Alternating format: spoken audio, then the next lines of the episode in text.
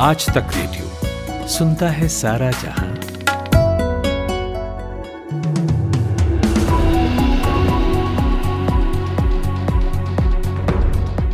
नमस्कार, आज तक रेडियो पर आप सुन रहे हैं 10 बजे का पाँच मिनट न्यूज़ पॉडकास्ट। मेरा नाम अमन गुप्ता है।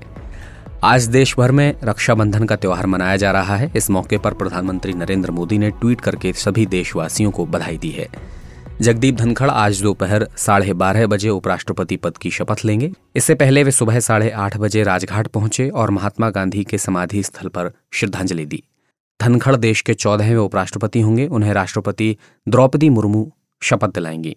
पंद्रह अगस्त से पहले जम्मू कश्मीर के परगल में उरी जैसे हमले की साजिश नाकाम हुई है। राजौरी से 25 किलोमीटर दूर परगल कैंप में कुछ आतंकियों ने आर्मी कैंप में घुसने की कोशिश की। इसके बाद सुरक्षा बलों ने जवाबी फायरिंग की, इसमें दो आतंकी ढेर हो गए हैं। ग्यारह राष्ट्रीय राइफल से मिली जानकारी के मुताबिक आर्मी कैंप में आतंकियों ने आत्मघाती हमला किया था। इस हमले में तीन जवान भी शहीद हुए हैं। इलाके में सर्च ऑपरेशन चलाया जा रहा है।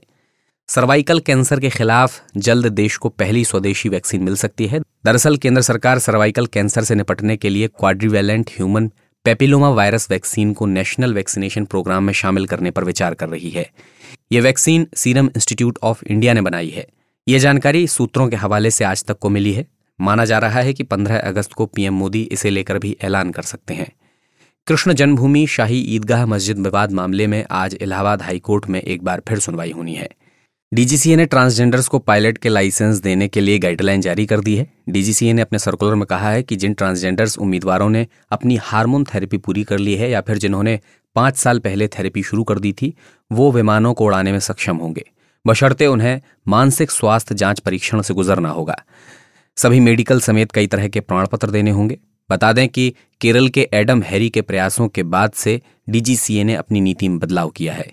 मशहूर कॉमेडियन राजू श्रीवास्तव की हालत काफ़ी नाजुक बताई जा रही है। जानकारी के मुताबिक उन्हें एम्स में वेंटिलेटर सपोर्ट पर रखा गया है। अट्ठावन साल के राजू श्रीवास्तव को ट्रेडमिल पर दौड़ते वक्त हार्ट अटैक आया था। उनके सीने में अचानक दर्द उठा और वे नीचे गिर गए। दिल्ली एनसीआर के कई स्कूलों में हाथ, पैर और मुँह की बीमारियाँ तेज़ी से फैल रही हैं। प्राइमरी कक्षाओं के बच्चों के बीच इन बीमारियों का फैलाव तेज़ी से देखा जा रहा है। कई स्कूलों ने इसे लेकर एडवाइजरी जारी की है। कई स्कूलों ने बच्चों के लिए ऑनलाइन क्लासेस भी शुरू कर दी हैं।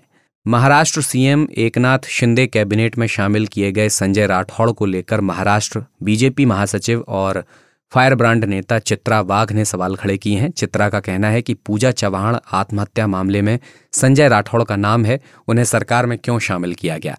इस मामले पर संजय राठौड़ का स्पष्टीकरण भी आया है। संजय राठौड़ ने कहा है कि मेरा पूजा चौहान केस से कोई लेना देना नहीं है, ना तो मेरे खिलाफ कोई शिकायतकर्ता सामने आया है और ना ही मुझ पर कोई एफआईआर दर्ज है।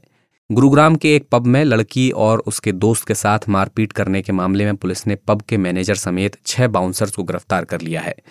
इन बाउंसर्स ने लड़की और उनके दोस्त के साथ उस समय मारपीट की थी जब वहाँ मौजूद कुछ लड़कों ने लड़की के साथ छेड़खानी करने की कोशिश की और दोस्त ने उसका विरोध किया था। बॉक्स ऑफ़िस पर आज दो बॉलीवुड फ़िल्में रिलीज़ हो रही हैं। एक तरफ़ आमिर खान की much awaited film Laal Singh Chaddha है तो दूसरी ओर अक्षय कुमार की फ़िल्म रक्षाबंधन है। लाल सिंह में आमिर खान के अलावा करीना कपूर भी लीड रोल में है। थाईलैंड ने श्रीलंका के पूर्व राष्ट्रपति गोटाबाया राजपक्षे के देश में अस्थायी रूप से रहने पर सहमति जता दी है और इस दौरान राजपक्षे किसी तीसरे देश में स्थायी शरण मिलने की संभावना तलाशेंगे। जुलाई में श्रीलंका में सरकार विरोधी प्रदर्शनों के बीच देश छोड़ने के बाद सिंगापुर में रह रहे राजपक्षे थाईलैंड में शरण चाह रहे थे, क्योंकि उनका सिंगापुर का वीज़ा खत्म हो गया है। पाकिस्तान मुक्केबाजी महासंघ ने बताया कि कॉमनवेल्थ गेम्स के खत्म होने के बाद बर्मिंगम से उसके दो राष्ट्रीय मुक्केबाज लापता हैं।